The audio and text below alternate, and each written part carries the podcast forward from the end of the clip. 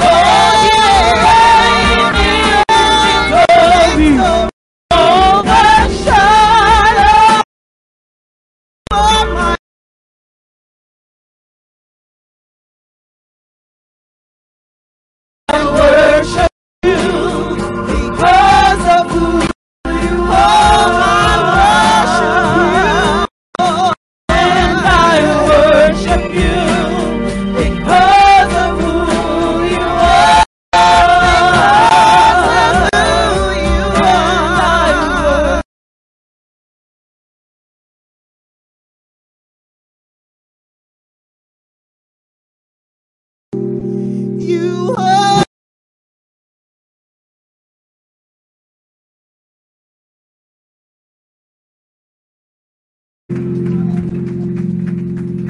Glory, glory, glory, glory, glory. Hallelujah. enough so the, the line, the, the delineation can be clear that this is godly and this is not godly for them to see it so they don't play around in their mind thinking that they're okay when they're not. Because that's really what I'm saying. I don't want people to believe that they're okay with God when they're really not. Only because everyone is kind of playing the game and blurring the line. And before you know it, you're doing things that God is not pleased with, but you have convinced yourself, well, it's not that bad. And because you can say, bless God, and because you still can talk in tongues, maybe, and because you still pray, you think you're okay. And I'm concerned about that. That's my biggest concern these days. I got to be honest with you, is because, you know, God has revealed himself. He is trying to reach the world, but we could be trying, we could be taking that to, to, to make it seems like we're okay. You know, we go, we go to the funeral, and of course, it's a church setting. And everybody know what to say when you get in a church setting. And then they were in church, and so after the funeral, everybody feel like, you know, we're okay. But then after the funeral, what you gonna do? You know what they do at the funerals. Once you get out of the church and you get to the burial, they start smoking weed and start drinking what they drink. That's just that's common practice. But what I'm saying is while they was in the church, in their mind, bless God, I love God. He's good God. You know what I mean? He's been good to me. He has blessed me. But then you get out, you smoking weed and sipping on what you're sipping on. And and to you, I was just in church, so I'm okay. That's what I'm saying. These are the things I'm seeing. I'm like, ah, man, God. So th- this is why I'm saying to you, I do this with myself, always did. Just be honest with yourself. And when you're not doing right, call yourself out to yourself between you and Jesus. Lord, this I know is not right, and I know I'm not right. You got to help me, Lord, to not do this. And as long as you do that and you pray that way, you won't you will not blur the lines of thinking that godliness and worldliness is okay together. Because this is this you don't want to fool yourself on this. This is not something you want to fool yourself to think you're okay and then the last minute you realize you're not. You realize that there's nothing you can do if the day you meet Jesus when you die and you realize that you didn't do it, you realize there's not a way to maneuver that anymore. Do we, do we all understand that? When, we finally meet Jesus, when we die and leave this world or the rapture comes, whatever takes place, you're going to know when you finally see Jesus, when the time comes for Jesus to close this chapter, when you find out what the final uh, ruling is on your life, there is no way to make that up. There's no way to kind of work that out to make it work for you. It's either what God says, well, it's definitely what God says was either eternal life in Christ or not. And it won't be anything you can maneuver at that time. It'll be, that's it. It's all she wrote. Call it that. So just, I'm saying this understanding we're not all perfect and we all have struggles. But in it, don't try to pass it off as it's okay.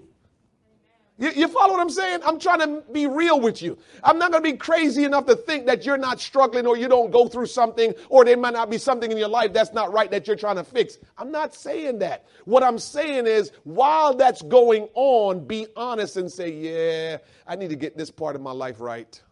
It's not right. Don't just leave it there and keep on thinking it's not that bad and God loves you and you will be okay. Don't do that. Because if you do that, you're setting yourself up for being lost eternally.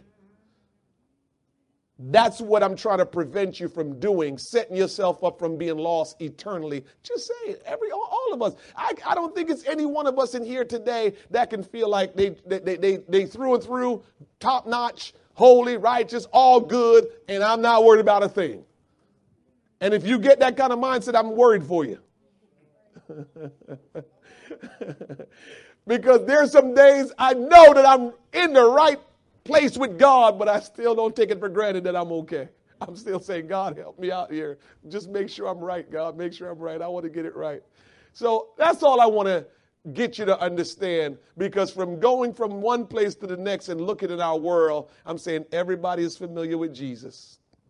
Everybody says they pray. Everybody goes to church one way, shape, or form. Everybody know how to say the church lingo and jargon and everything like that. And then, you know, different story how we live it out from day to day. All right. I got through with all that. I just got to say that. that that that's what I experienced the past couple of days, and I and since I saw that, I, I wanted to share that with you, so you, you can be honest with yourself and with your Lord Jesus, and we can move forward. Stand with me, John chapter four. Davon, good to see you this morning. Always good to see you. Noah, good to see you. Nice to have y'all, family. I got to see a lot of the, the some of the young people, um, Davon, um, Friday when um, Ethan got married, when he celebrated officially with everybody else. I got to see a lot of the um, young people. I got to see Ryan Charity. I hadn't seen Ryan in a long time. Uh, that was pretty good. Shaq. we were so glad to see Shaq. We took pictures with Shaq. we had a good time. I enjoyed being with the young people. Uh, Pastor time with him for a little bit there, and Sister Nella, uh, Mary and Tony. Oh boy, Tony never changed. Tony is Tony, isn't he? But that tell you that's just who he is. You can see Tony now, and you can see him 25 years ago. Same Tony, hasn't changed. Still crazy. Still want to talk about the Eagles and the Phillies. Come to me about the Eagles. What do you think about the Eagles? Always asking me about his team. I said, Eagles, garbage. Daryl already know. Ain't no, I don't know why you all talking about. Man, is he saying that? Garbage. They know. They know. Brother D know. D know. Hey, if he can help himself, he wouldn't watch him. He just can't help himself. But if he can help himself, he wouldn't watch him. They're so disappointing. Now, let's see if they can get the offensive line turned around, and let's see if Carson Wentz can, you know, get a little bit more under control. But if they don't get that offensive line fixed, which is always the hardest thing to fix on the field, Brother D know that better than all of us. For those of y'all, for those y'all that don't know, Brother D almost went pro. He was this close to going pro, but it wasn't the plan of God. we can laugh about it now, but it wasn't the plan of God. Daryl almost went pro. He was this close to going pro. I mean, when you when you when you star anything um, in any of the um, the, um, the, the Division One schools that um, um, Power Five conferences. You you play any kind of decent in any of those conferences, you sure enough going going to get a try for um, um, NFL. So he was right there, but it wasn't in the cards. It wasn't God's plan, and we thank God for that because now he is right here in Christ Center Church, and we love Brother D, and he's just a great man, and he's a great example. So, but he was this close. We wasn't gonna know him. And um, um, who was it? Marvin Harrison? Marvin Harrison? Somebody else? Um, you said McNabb was um, senior when you was a, a freshman. Okay, so he didn't came across the stars, played with them. So he was right there. So it, it, this is somebody that you can say, just like many of you, we can say, God really called you. you know, God, this is this is God's plan for your life. So don't look for nothing else. All of us that are here today, this is God's plan for our life. That's why we're all here. We'll start with Daryl. He's the one that make us all know this is God's plan for our life because we all could have been doing something else. We all could have been someplace else. We all could have been doing whatever it is, but that wasn't in the cards. And that's not what God wanted for our life. God wanted us to be who we are today. So let's take what God has given us and do something with it. Amen? Let's do something with it. John chapter 4, verse number 35 says this Say not ye, there are yet four months, and then cometh harvest. Behold, I say unto you, lift up your eyes and look on the fields, for they are white already to harvest.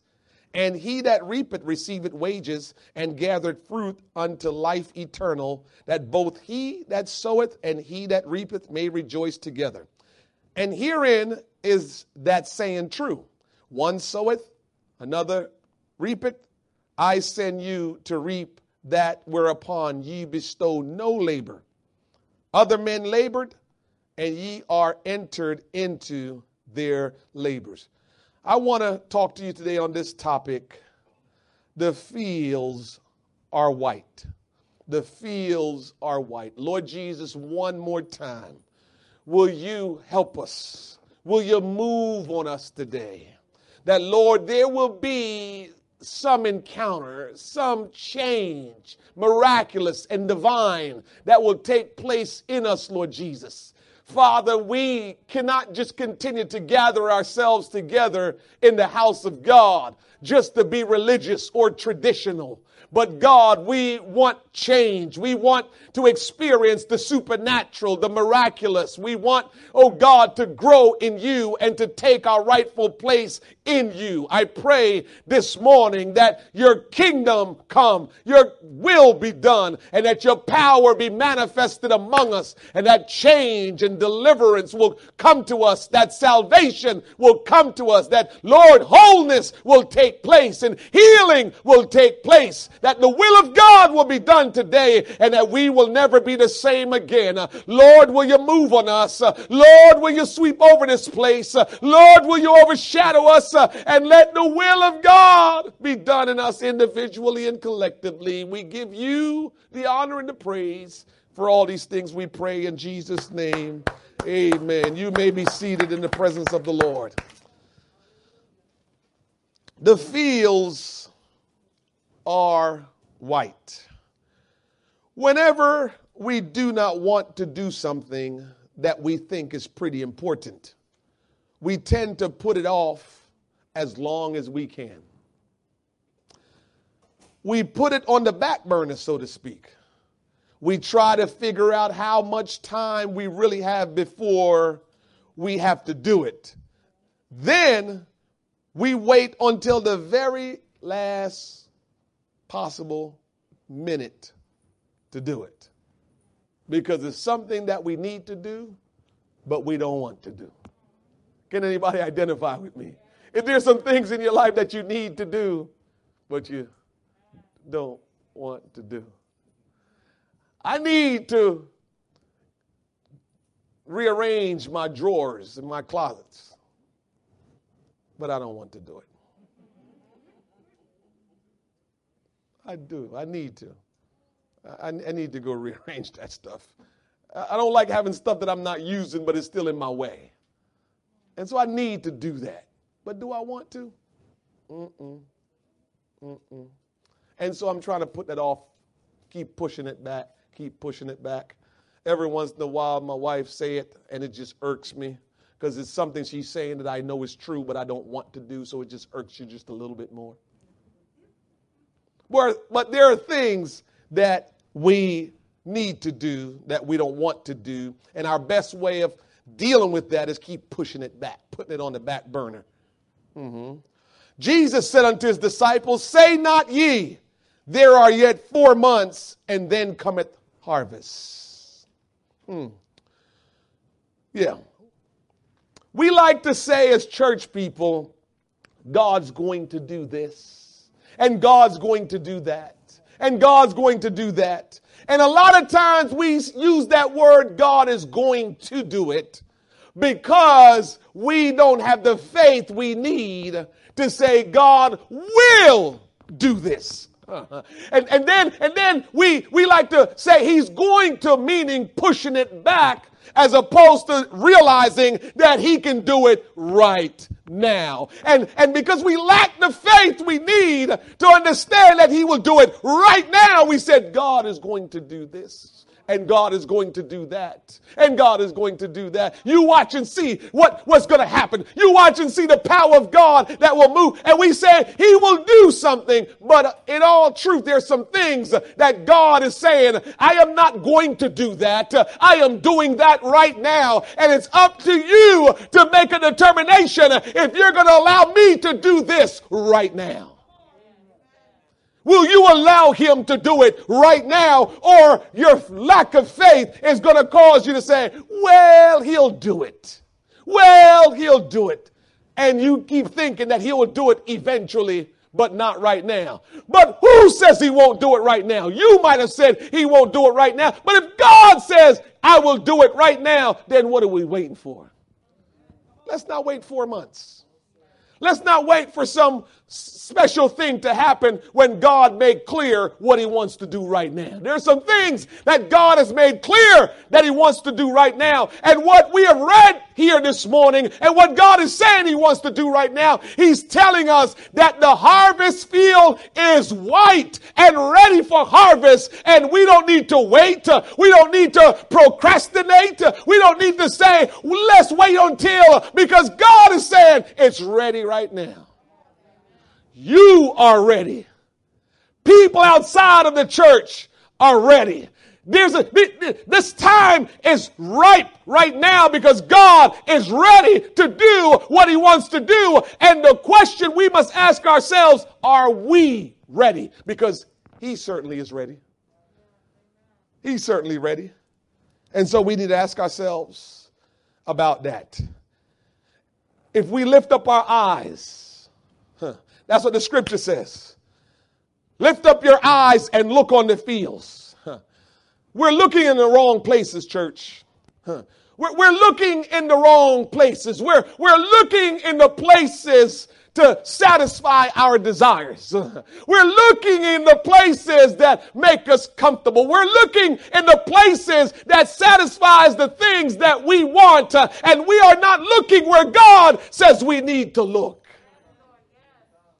I was talking to someone yesterday, and they said to me, Man, you know, can't believe people are, you know, not seeing that this is the time and we're in the end and, you know, God is ready to come back and, and you know, people behave. I said, I hear you, and that's true. But that person don't sound like they're looking at the field. You see, when you start to say, this person don't have any hope, when you start to say, this person not being right, when you start to say, I don't know about this one, and I don't know about that one, and I don't know what can be done, I'm here to tell you, you're not looking at the field that God says to look at. Because if you look at the field that God said to look at, everything you see, you will see totally different from what everybody else is seeing. You heard about the story, one of Pastor Naylor's stories about the guy that went to Africa to sell shoes. He went into one of the villages to sell shoes, had a whole lot of shoes with him, and went to the village and says, I'm going to, you know, start a business and sell shoes. And when he went to sell the shoes, he got to the village and looked around and nobody was wearing shoes. And in his mind, these people don't like shoes. I'm, I'm never going to make any money here because they don't wear shoes. And so he packed up and left. Came back to the States and told his friend, Yeah, I went to so and so place trying to sell them some shoes, but nobody wore shoes. And his boy, after he walked away from him, says, I'm going back there to sell some shoes. Because if they don't wear shoes, it's because they need shoes. They didn't have shoes. That's why they weren't wearing shoes. So one saw it as they don't wear shoes because they don't want shoes. The other saw it as they never saw shoes, so they need shoes. And if we're going to really listen to the voice of God, if we're really going to do what God says, we're going to look out into the harvest field and we're going to say, Oh my God, look at the possibilities. Uh, look at what God can do. Uh, look at the opportunities out there. But if we're not looking where God say to look, uh, we're going to get frustrated. Uh, we're going to act like there's no hope for people. We're going to act like there's no use uh, of telling them about Jesus uh, because we're looking in the wrong places. we're looking at the wrong things things. Uh, but Jesus says, uh, lift up your eyes uh, and look to the fields, for they are white already to harvest. And if we will look where Jesus says to look, we will see the possibilities. We will see the opportunities. But we got to look in faith. If you look with your eyes, you're going to say, you know how long they've been coming to church? And I haven't seen any change in their life. Let me tell you something, church. Just know I'm on your side. If, if you've been coming for a long time and I don't see no change in your life, keep coming. I ain't got no problems with you. You keep on coming. You keep on coming. If you've been coming and things just aren't getting right in your life, that's all right. Don't think the pastor judging you because that's the last thing this pastor going to do. You just keep on coming. Let me just keep on loving you and keep on preaching God's word to you. You don't worry about a thing. No matter what anybody else says, you just keep on coming because I'm doing like Jesus says, and I'm looking out to the field. I'm lifting up my eyes in faith, uh, and I'm looking out to the fields to see what God is showing me. And when God shows you something, uh, He's not showing you just to show you. He's showing you because He's going to do something. He told Ezekiel, look out into that valley of dry bones. Come on, somebody. Come on, somebody. He told Ezekiel, look out into the valley of dry bones. Can those dry bones live again? And Ezekiel says, well, you know, Lord, smart man, because I'm not going to answer no crazy question from Jesus. He knows the answer, so he asking me, asking me for a reason, not because he need to know. But the point is, he told Ezekiel where to look. And Ezekiel looked there. Can you imagine if he was looking someplace else? He, he, he couldn't see what God is trying to show him. He wouldn't understand what God is trying to show him. So I'm here to tell somebody here this morning, start looking where God wants you to look. Stop looking uh, in the wrong places. Start looking at people and see the possibilities in what God can do in their life. Uh, start looking at situations uh, and see the possibilities uh, of that situation being turned around and be great. Uh, stop looking at things uh, out of your own eyesight because you don't have no power to change nothing. But if you look from the standpoint of God, if you look the way God is trying to get you to look, then you'll know God will supply what is needed to make that situation turn around. Yes. Don't walk around saying, huh, I don't know about that. Don't say that no more. The Bible says, with God, all things are possible. So stop walking around saying, I don't know about that. I, I said, until somebody is put in the ground, in the dirt, covered up, until that happens, trust me, they still have an opportunity. They still have a chance. Even at the service, I don't care. Even at the service, Arabia, when they in the casket, they still have a chance because they still can be raised from out of that casket. I'm not, sh- I've never seen a miracle where somebody was buried and then they just rose from the, out of the, only Jesus came out of that. And we haven't seen anybody do that. Maybe Lazarus too, but, but nobody that I know dirt was thrown on them, buried, and they rose. So in my estimation, until the dirt is thrown on them, you don't give up on them until the dirt is thrown on them and they're buried, you don't give up on them. You better see them and see the possibilities. Uh, you better see them and realize this is just but an opportunity for God to show his power to us. Uh, and that's what God wants to show us oftentimes is look at what I can do. Uh, look at what I will do. But we're missing it because we're looking in the wrong places.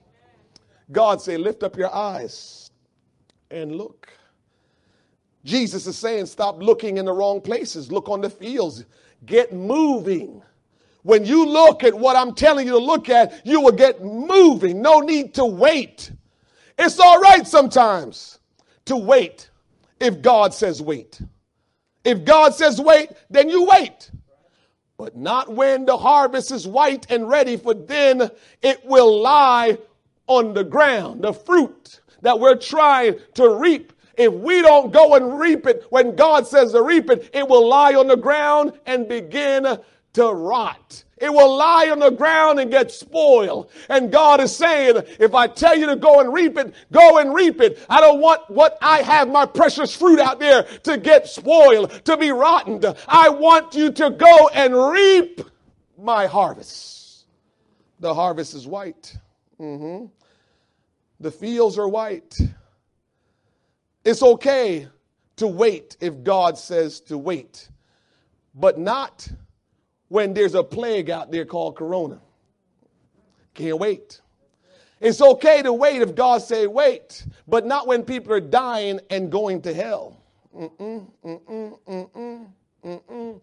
If it's, if God say wait, it's okay to wait, but, but, but not when people are, are, are losing their souls. We need to go and go into the harvest where God has sent us and reap his harvest. let us do as Jesus says. Let's lift up our eyes. Let's look to the fields, for they are white and already to harvest. Stop looking in the wrong places. Stop looking in places where all you will get is frustration. All you will get is discouragement. If you are discouraged a lot, it means you're looking in the wrong places. If you find yourself always down, it means you're looking in the wrong places. But if you will look where Jesus says, you will know, oh yeah, I can see. I can see. I can see, Lord. I see what you're talking about. Oh, yes, Lord, I'll do what you want me to do because I'm looking. Oh, yeah. Oh, yeah. And when I looked Friday and when I looked Saturday, I looked into the fields. And I said, wow, God, you're right. Preacher got up Saturday at the funeral, and he preached about Jesus. He says, I'm here to preach to you all, not the person that's in the casket. And he preached about Jesus. And at the end of his message, he says, Who would like to accept the Lord as their personal Savior and have life? And two people raised their hand, and that was good. But of course, I'm sitting there saying the possibilities. I'm saying, Preacher, that was pretty good. You brought them a good way, but they needed to know more you're letting them walk out of here thinking that they're okay. When they just took the beginning steps to get okay. you made them believe that they were okay, preacher. And, and, and they need to know that, that what you just spoke to them, that was right and it was something that was good for them. But now when they raised their hand, we needed was to approach them and, and tell them Jesus has so much more in store for you. You have made the, the, the, the, the commitment to say, yes, I want to be saved. And yes, I want to follow Jesus. But now here comes the work to follow Jesus. Now here comes the real commitment to follow Jesus. Uh, and so here, let me begin to take you by the hand and show you the process in what you have to do to make this begin to work in your life and not let them walk out of the church that day and say, Yeah, that funeral was something. That guy had a good word, and I decide I'm going to give my life to Lord. Now, the good news is the God that we serve will reveal to them more truth. It's going to be up to them to respond again to more truth, to say yes to more truth, to say okay. But what happens a lot of times is we encounter people that uh, traditionally believe a certain way. And they might teach them their tradition and not teach them the Word of God. But those are the things that bother me and I pray about. Why did Jesus say to us in the scriptures, the fields are white, are ready to harvest? Let me share with you John chapter 4, verse number 7. There cometh a woman of Samaria to draw water. Jesus said unto her, Give me to drink. For his disciples were gone away unto the city to buy meat. Then said the woman of Samaria unto him, How is it that thou, being a Jew, askest drink of me, which am a woman of Samaria? For the Jews have no dealings with the Samaritans. Jesus answered, Every time I read this text, you know how many, you know how many years I've been reading this text and sharing this with people, and I'm still getting stuff out of it still today. And so the woman says, For the Jews have no dealings with the Samaritans. Let me give you translations. The Christian people have no dealings with the people that's not Christians. I'll give you a translation of that. And Jesus know he came that people may have life and have it more abundantly. You can know Jesus. You can know his word and still need some things worked out in your life. Because his own disciples, his own disciples would not deal with the Samaritans. As a matter of fact, it was so bad that Jesus knew his own disciples wouldn't deal with the Samaritans. So when it was time for him to talk to that lady, he made sure he was one on one with her and made sure his disciples were gone away. because they still needed that part of their life worked out to not be prejudiced against others. And so he knew that they needed to still work on that in their life. So he's like, you know what? They're not going to mess up me reaching this lady today. So y'all go to the city and buy some meat, and I'll be over here by the well because this lady getting ready to come. You see what I'm saying? God came for so much more than we are allowing to affect our lives. And one of the things that He came to do is to make sure we weren't being separate from each other. One of the things He was coming to this earth to help us to understand is that we're all one people and we can't uh, feel like we need to disregard other people or tell them they're not good enough or tell them that they're not, they're not, they're not a part of what you're doing. God created one people and we're supposed to be one people and we're supposed to be together and we're supposed to treat each other the same. That's, that's part of why God came. And he had to tell that to his very own people. So I just gave you revelation today. Don't you be all crazy when you realize there are Christians that still exude prejudice. It's in the Bible. It's in the Bible. So don't, don't you get all frustrated and say, I can't be bothered with church because of this and because of that. This is why he gave us his word. There were people in the Bible that needed to get it together. Why you think he came? And they were prejudiced against the Samaritans. They would not treat the Samaritans right because in their mind they don't re- worship the same God we worship. They don't serve the same God we serve. They don't live the same way we live. So we're not messing with them. And Jesus said, so how are we going to reach the world? If that's how y'all want to live?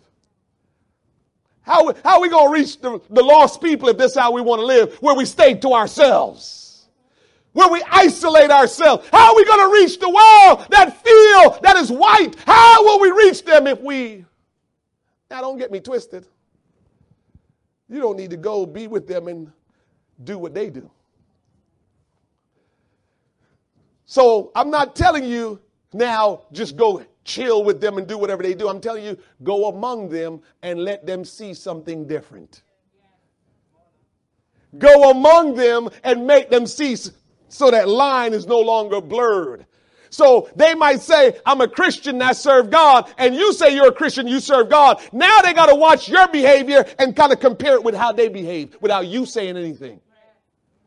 And that's how we're going to make the difference. That's how we do the work of God is because we show up and we be godly. We show up, we be holy. We show up, we be righteous. We show up, we be loving. We show up, we abstain from all ungodliness. And they're there, and you better be able to love them while you still be who you are. This is what we're struggling with as a people, church. We can't show up on the scene in the fields and begin to love people and still be holy and still be righteous and still live the way God wants us to live. We think that we got to be like them when we show up on the scene. Then how will they ever get reached? How will we ever reach them if when we show up, we don't have enough God in us to be godly still around them while they're being who they are? How are we going to reach them? And so, what we find a lot of that's going on, a lot of Christians just stay to themselves and don't go around people that are unsaved. Not good because you can't reach them. Or you get the ones that say we're Christian, but then when they get around them, they start being like them. Not good because how the people that's unsaved is going to know what to do to be saved. Most of that is going on. And God is looking for people that says, I'm going to be godly, Lord.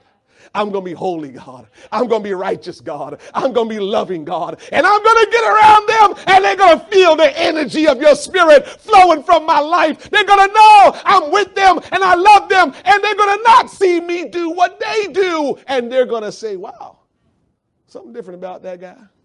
Something different about that gal. Uh huh. That's what God needs us to do in order to do his will.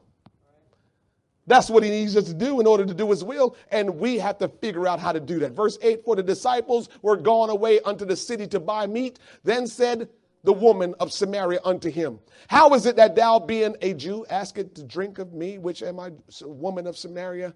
For the Jews have no dealing with the Samaritan. Jesus answered and said unto her, If thou knowest the gift of God, and who it is that said to thee, Give me to drink, thou wouldest have asked of him, and he would have given thee living water. The woman said unto him, Sir, thou hast nothing to draw with, and the well is deep. From whence then hast thou that living water? Art thou greater than our father Jacob, which gave us the well and drank thereof himself and his children and his cattle? Jesus answered and said unto her, Whosoever drinketh of this water shall thirst again. Here we go. More stuff the Lord just showed me. He answered her question without making her feel bad. she was saying how strong their tradition is.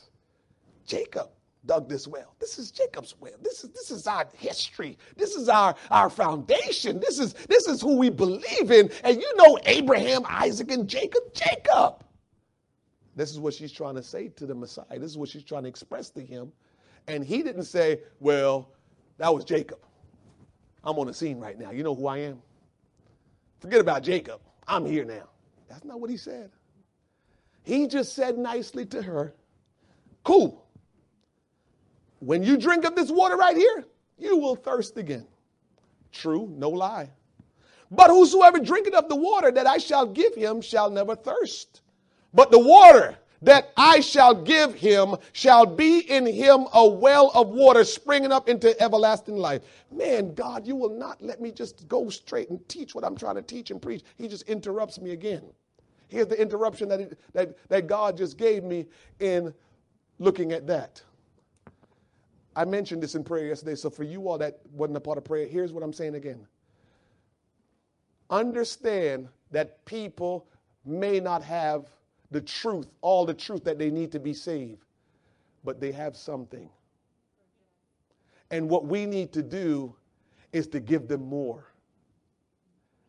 There is teachings in the Bible that tell us about people who have some of God, but they don't have all of it.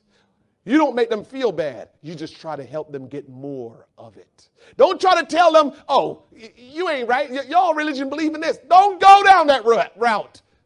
Our route that we're supposed to go down is let me add to what they already have. Let, let, let, me, let me add on to what they have because they have something. And I said this yesterday. As long as you're a Christian believing in Jesus Christ, you have some truth. You may be missing a lot of things. You may be missing the baptism. You may be missing being in filled with the Holy Ghost, speaking with tongues. You may be missing certain things, but it doesn't mean that your entire belief is wrong because if you believe Christ is Almighty God, then you're onto something. You just need a little bit more and a little bit more and a little bit more. And so Jesus just showed her here, I'm cool with what you believe in, but I'm here to show you a little bit more. I believe in Jacob too. Jacob the man. And, and you're going to drink from that well and you'll be fine. But I'm going to give you something to drink that when you drink of that, you will not thirst anymore. So Jesus is telling us, I've come that you may have life and have it more abundantly. That word more, powerful.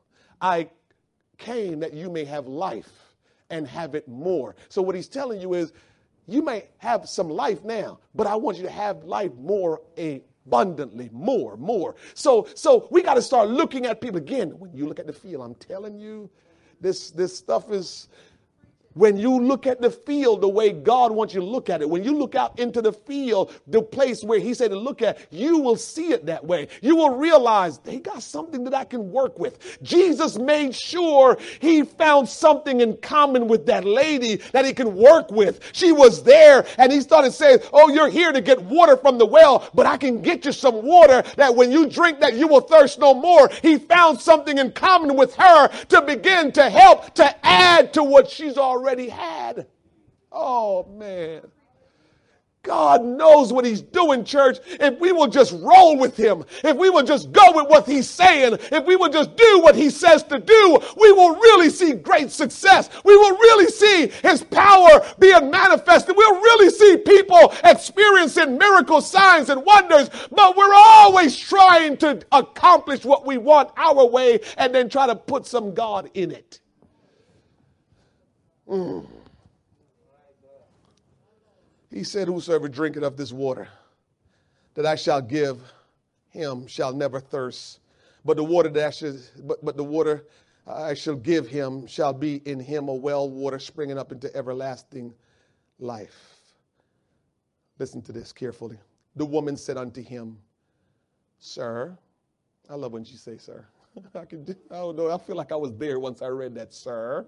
Because she's trying to figure out what's going on. you know what I'm saying? You know, when you, you ever notice you're trying to figure out something, sir, you're like asking questions almost like, what is going on here? And so, sir, give me this water that I, that I thirst not, neither come hither to draw. Mm-hmm. Jesus said unto her, Go call thy husband and come hither. The woman answered and said, I have no husband.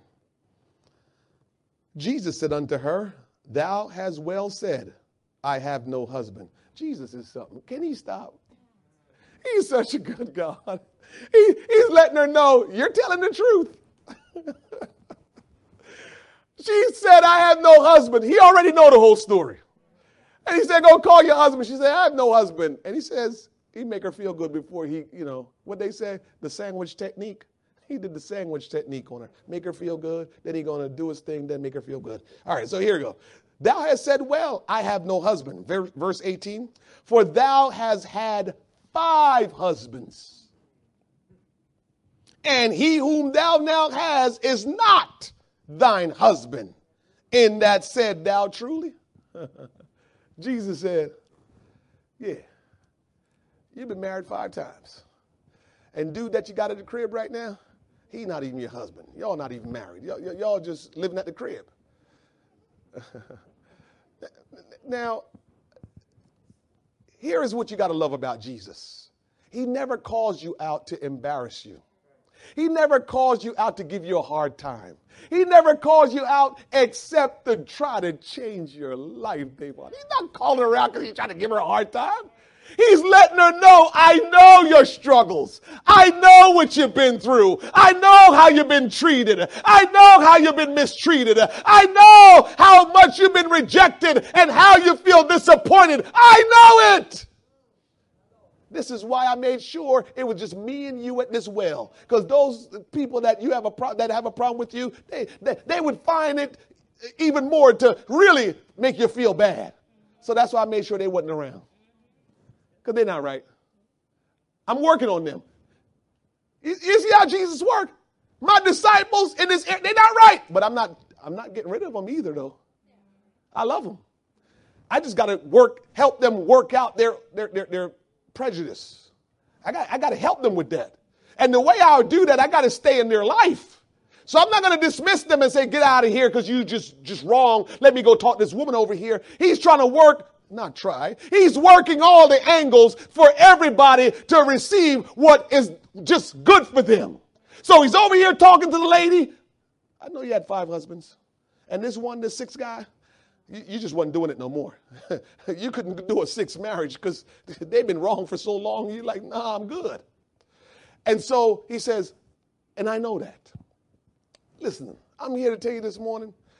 God showed us that text so we understand that we're going to go through some stuff.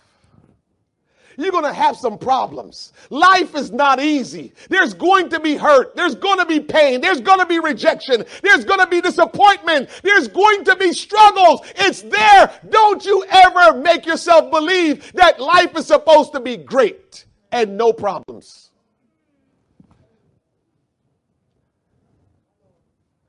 Our life will never be perfect.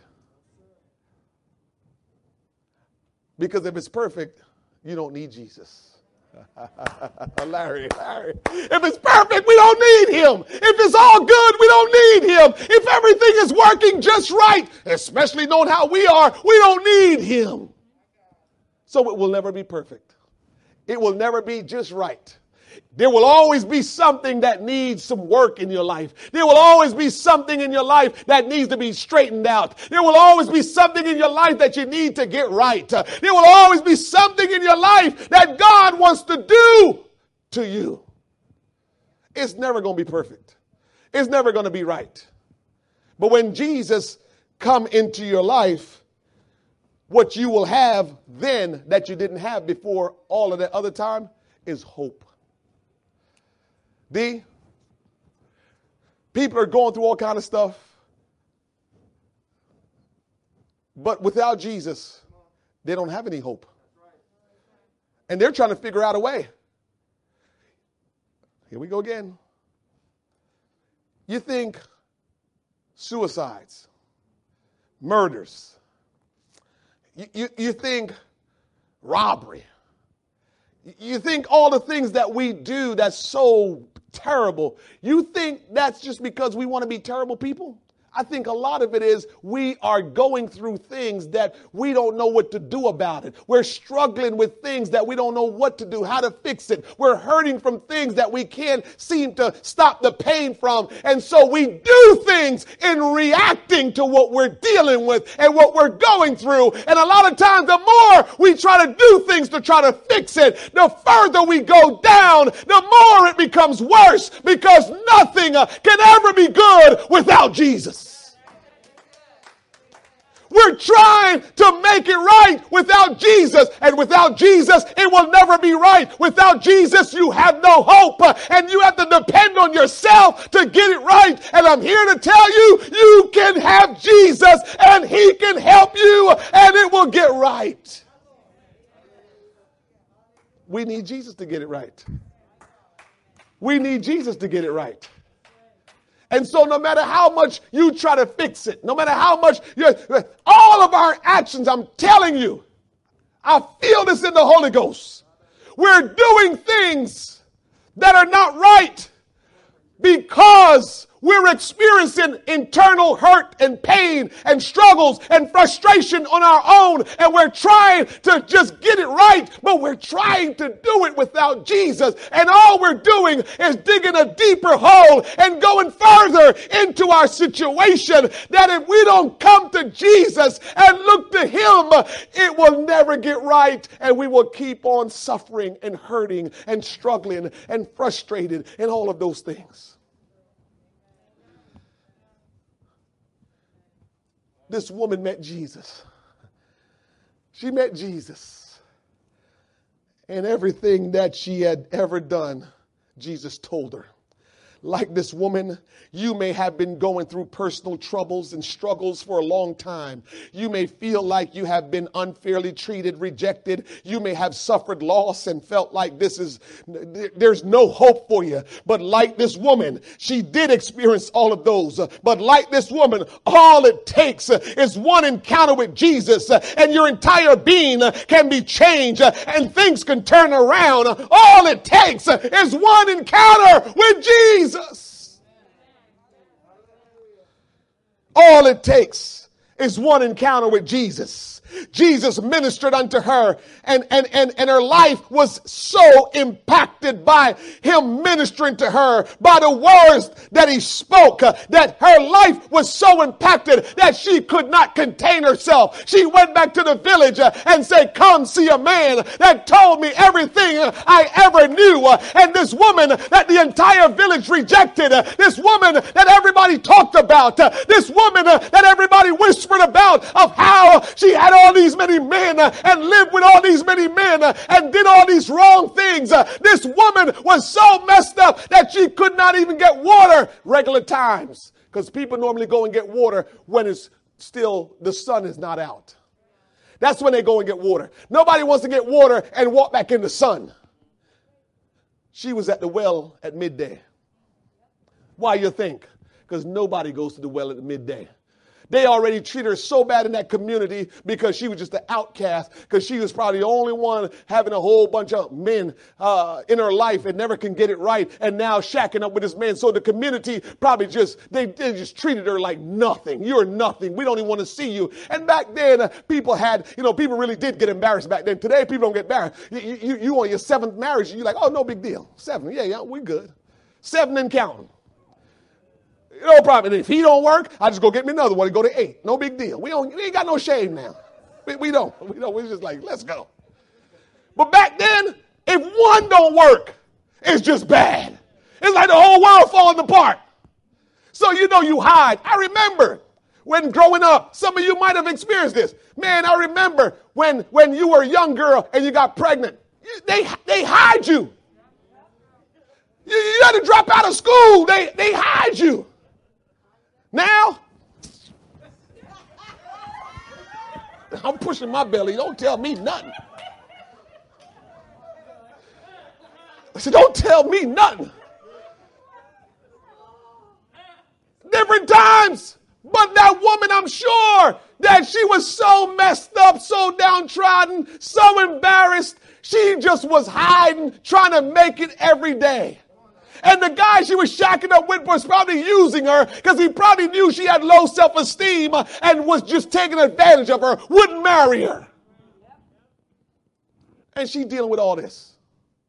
And all she had was one encounter with Jesus. Somebody, all we need is one encounter with Jesus. But we just need one encounter with Jesus, but a real encounter. I'm not talking about some old just just just come to church and I feel his presence. Uh, I'm not talking about it. I'm talking about you and him uh, somehow one on one that you can be in a room full of people, but somehow you and him just one on one and his presence overshadow you uh, and you can hear his voice in your head or you can receive impressions and thoughts in your heart that you know, oh God, He's speaking to me. Uh, oh God, He's giving me direction. Uh, just one encounter. And when I get up, I'm never the same again. Uh, and I got to let people know I had an encounter with Jesus. One encounter. One encounter with Jesus. Just one encounter with Jesus. Uh, Church, one encounter with Jesus and life will never be the same again. I often just wonder how did I arrive at this place? And I will never stop wondering to the day Jesus come and get me. I will never stop. How in the world did I ended up here? How did I go from where I was and how I was living to here? It's a mind blower. I can't comprehend it. But I just know the only answer is one day I met Jesus. One day I met this man called Jesus. and when he touched me and when he filled me with his spirit, uh, I was broken and I began to cry when I began to pray and I began to cry when I began to worship. And I'm like, I'm a man. I don't cry. But when I met Jesus, uh, he made me cry. He made me feel things I've never felt. He made me do things I've never done. He made me live in a way I've never lived. Oh God. Just one encounter with Jesus. One encounter with Jesus will change everything, church. One encounter with Him. If you haven't had an encounter like you need to have, you need to say, God, I need a do over. Somebody need to tell God, I need a do over, man. If that woman had an encounter with you, Lord, like she did, and she was just off the chains like that after she had the encounter, I want a do over because I want to be like that too. Whoo. And so in John chapter 4, verse 39, the encounter happened. Look at what happened after she had the encounter. And many of the Samaritans of the city believed on him for the saying of the woman.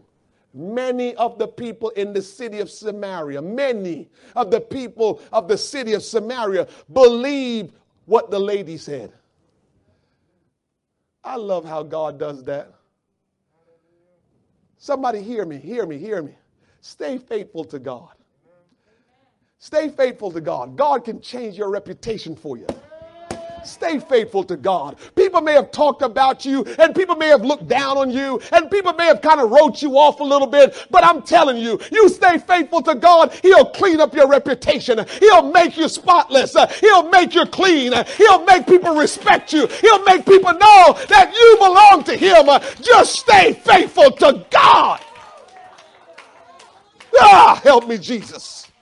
Stay faithful to Him. I don't care what people think about you right now. I know it hurts sometimes when you think about how they might be viewing you and what they have said about you. But I'm here to tell you, stay faithful to God. If God is really truly your priority, if God is really truly who you're desiring, He will clean things up. He will make things right. And all those who thought you was the worst, they will come to see you in a different light.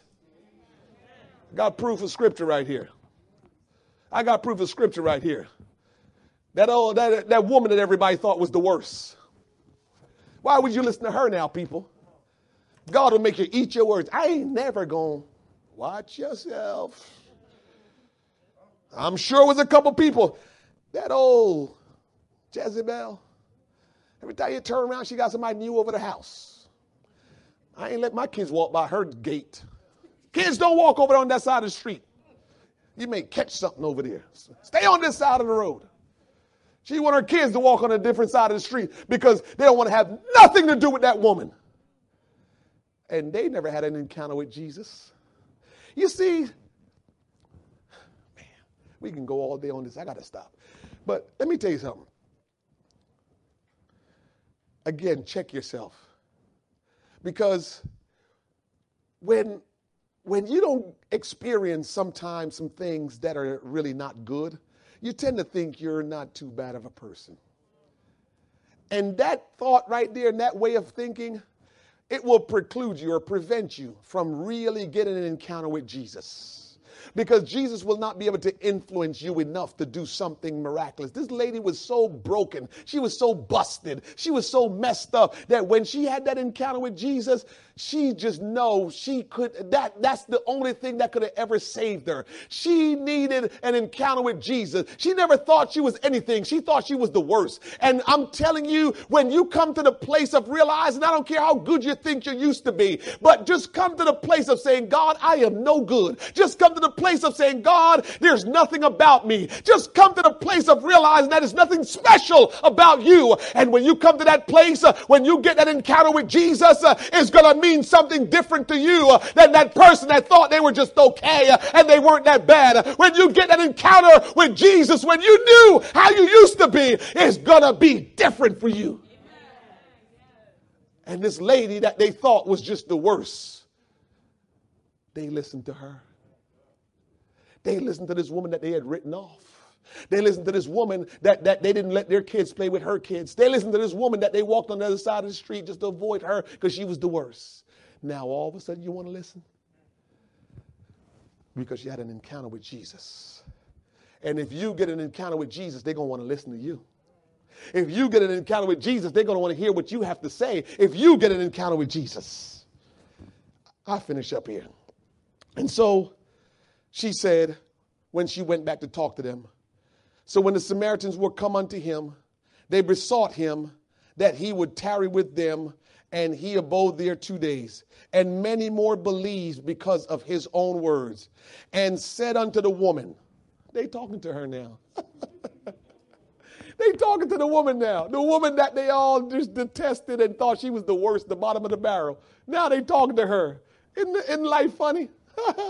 so here they go. And so now we believe, this is what they're saying to her. Now we believe, not because of your saying, for we have heard him ourselves and know that this indeed the Christ, the Savior of the world. I heard a little bit of disdain in his voice. Now we believe because we've heard him for ourselves.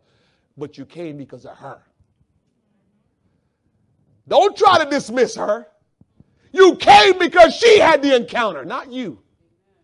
And because she had the encounter and came back with that glow on her, with the, with the words that he spoke to her in her heart, and she spoke them to him or to all them, guess what they said?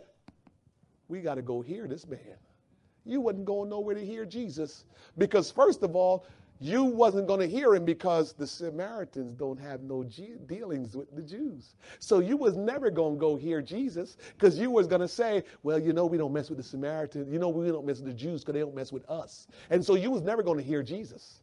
But because this woman, Jesus stepped to her and says, I know I'm a Jew, but the bottom line is, I've come that you may have life and have it more abundantly. I'm going to talk to everybody because it's my will that all come together, that we all be one. I started this from the very beginning. And so I've come to show you that, yes, we love one another. We must love one another. And he ministered to her. And so now the word spread.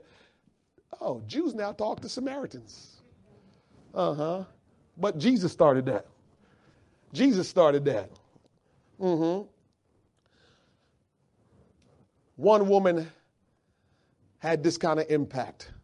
She wasn't no pastor. She wasn't no minister. She wasn't no leader in the church. Man, this woman was responsible for almost a whole village hearing and coming to have an encounter with Jesus for themselves. The power of one in Christ is unbelievable. The secret to having this impact, as this lady had, was this. You probably forgot about when we read it. I'm closing up here. Here's the secret Jesus had said to the lady, He says, When you drink of that water, you will thirst again. The water that I'm going to give to you, if you drink of it, you will thirst no more. As a matter of fact, it will be as a wellspring springing up in your life all the time. So you won't need to thirst anymore. And guess what her response after that was? I want that. Give me that. So it's not just good enough for us to have an encounter with Jesus, because she could have had an encounter with Jesus and she never allowed what he wanted to give her to receive it. So here's what I'm telling you as we close up here. When you have an encounter with Jesus, it's for you to say to him, Lord, I know you have something for me. Give it to me, Lord. Give it to me, Lord. I want what you have for me. I'm not just satisfied, Lord, feeling your presence. I'm not just satisfied, Lord, just being overcome with your presence and being overwhelmed with your glory. I know you're real, God. I know you're powerful, but I know you have something for me, Lord. I don't know what it is, Lord. I know you give us the Holy Ghost, and if that's what I need, then give that to me. But I know you have what I need. Will you give it to me? And if I have it already, will you make me aware of what I have that I could use for your glory. The encounter is important, the encounter is powerful, but then you also need to ask Him for what He has for you. What do you have for me, Jesus? What do you have for me, Jesus? Stop underestimating yourself. If you're convinced about Jesus Christ, who He is, what he has done, his love, his plans for you, if you're convinced about those things, you can surely persuade somebody else about who Jesus is and what he can do for them and how he loves them. My question to you is how convinced are you concerning Jesus Christ? Have you had an encounter with him before? Or do you need another encounter with him? One or the other. But we need an encounter with Him so we can say, Lord, whatever you have for me, I want it. I close saying this to you. He made clear his harvest. He says, Look on the fields, for they are white and all ready to harvest. Harvest is when God bring in, well, let's go with the standard meaning is to bring in the fruit, right? To bring in the, the wheat, the corn, the fruit, bring it in. It's reaping the harvest, fruit. So he used that term so we will understand spiritually what that means. And what it means spiritually is God bringing in his people into his kingdom. It's time. The harvest is ripe, meaning that people are ready to come into God's kingdom. You should be ready to come into God's kingdom. We all should be ready to come into God's kingdom. It's harvest time. And here is the deal with harvest time. He says, It's right now. Don't you wait. But here's the deal that's a little bit scary about harvest time. When it's harvest time, the ones that are ready and ready to go get reaped and put over here for good use. The ones that's not ready, they get cut down and they get destroyed. Because in harvest, everything has to be harvested. Some for good, some not for good. So nothing gets left back during harvest time. Everything's everything gets harvest. Some for good over here and some not. So God is ready. He's reaping his harvest. We, as his people, need to make sure we are right so we can be a part of the process in helping to bring in the harvest. Those that are out there that don't know him, the white fields that we're looking at, those are people that God is ready to bring into his kingdom. We, as his people, ought to say, I'm ripe, I'm ready, I'm going to serve the Lord. The fields are white. The fields are white. God is ready to bring his people in. Will you stand? This is my last scripture here that I'm going to share with you as we're standing together.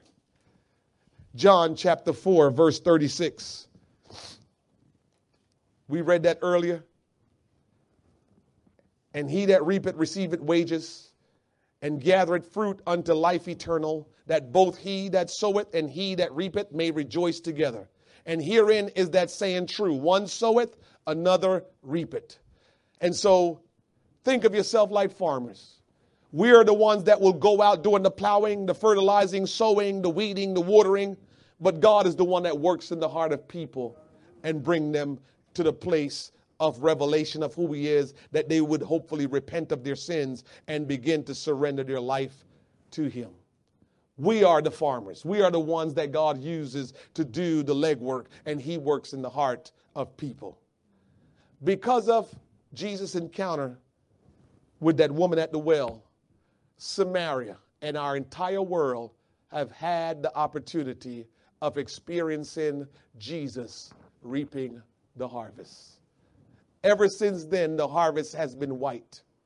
And Samaria started to receive, to, to experience revival, and still today are still revi- experiencing revival. In Acts chapter 8, verse number 14, we're going to be able to reach people that somebody had sowed the seed, somebody had watered, and all we have to do is just go and say the right things and lead them to the water lead them to Christ, and they will get saved. Look at this Acts chapter 8, verse number 14. Now, when the apostles which were at Jerusalem heard that Samaria had received the word of God, they sent unto them Peter and John, who, when they were come down, prayed for them that they might receive the Holy Ghost. For as yet he was fallen upon none of them, only they were baptized in the name of the Lord Jesus, then laid their hands on them and they received the Holy Ghost. And so I want to tell you that we will be able to do the work of God and we won't have to do all of the work of God because God's work is already set in motion and we might just be the ones that will go and just do just a little bit and see the power of God. We might just be the ones to go and just say just a little word and all of a sudden, boom, stuff start happening. We might just be the ones. We won't have to do a whole lot, just a very little because God already had them just right there, primed and ready to go. And all we got to do is do the right thing. Before you leave here today, how about you, you seek to have an encounter with Jesus? Just talk to him. You don't have to pray hard. You don't have to pray loud. You don't have to pray uh, just out of the ordinary. Just talk to the Lord because you want an encounter with Him. Because you want Him to impact your life so much that just tell Him, I want to be like that woman at the well that met you at the well, that you impact my life so much that I will leave from this service today and impact other people's life. Father, in the name of Jesus, you impacted our life, Almighty God. And Lord, we still want you to impact our life because we want to be like the woman at the well. We want to be so impacted by your power, by your presence, by your words that, Lord God, when we go from this place, somebody's life will be impacted. Somebody will never be the same. Somebody will want to know you for themselves because we have been impacted by your presence, by your word, by your power. I pray today that somebody standing here today, Lord God, will respond to the word of God by seeking to have an encounter with you to say, Jesus, I don't want to be the same same again. Uh, I want to be like this woman, Lord God. Uh, she was so downtrodden. She was so rejected. Uh, she was so abused and misused. And oh God, you sought her out, Lord God, and you ministered to her. And Lord, her life was never the same. And she impacted many. Lord, can we be as she was, Lord God, where we will have an encounter with you uh, and be so impacted by you uh, that, Lord, we can go and minister. We can go and have great influence. We can go and make a difference, Lord. Oh, God, have your way today, Lord God. Will you give us an encounter? And, Lord, as we come face to face with you, uh, I ask today, Lord God, that you will give us, Lord God, what we need. Uh, whatever you have in store for us, uh, whatever it is, Lord God, that you want us to have, uh, whatever it is that we need to have, uh, whatever it is that we must have, Lord Jesus, uh, will you give it to us uh, that we can go uh, and do the bidding of the Lord, that we can go and be the vessels, the conduits, the instruments that you may work through. oh God, have your way today. I pray that under the sound of my voice, every person in this room will hear, uh, every person in this house, Lord God, uh, will receive, uh, every person in this house, Lord God, uh, will be moved on by your spirit, uh, never to be the same again. Uh, have your way today, oh great God. Uh, have your way today, oh great God. Bless your people today, oh my God. Oh Father, strengthen them. And I pray more than anything else, Lord God, that as you move upon them, as you give them what they need, they will have the boldness. they will have the boldness. they will have the boldness to go forth to be who you call them to be. oh God, have your way today. oh God, will you do what you want to do in us and through us? we love you, Jesus. we love you, Jesus. we love you, Jesus.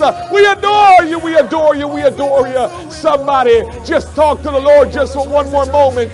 Somebody seek after the Lord. Somebody reach after him.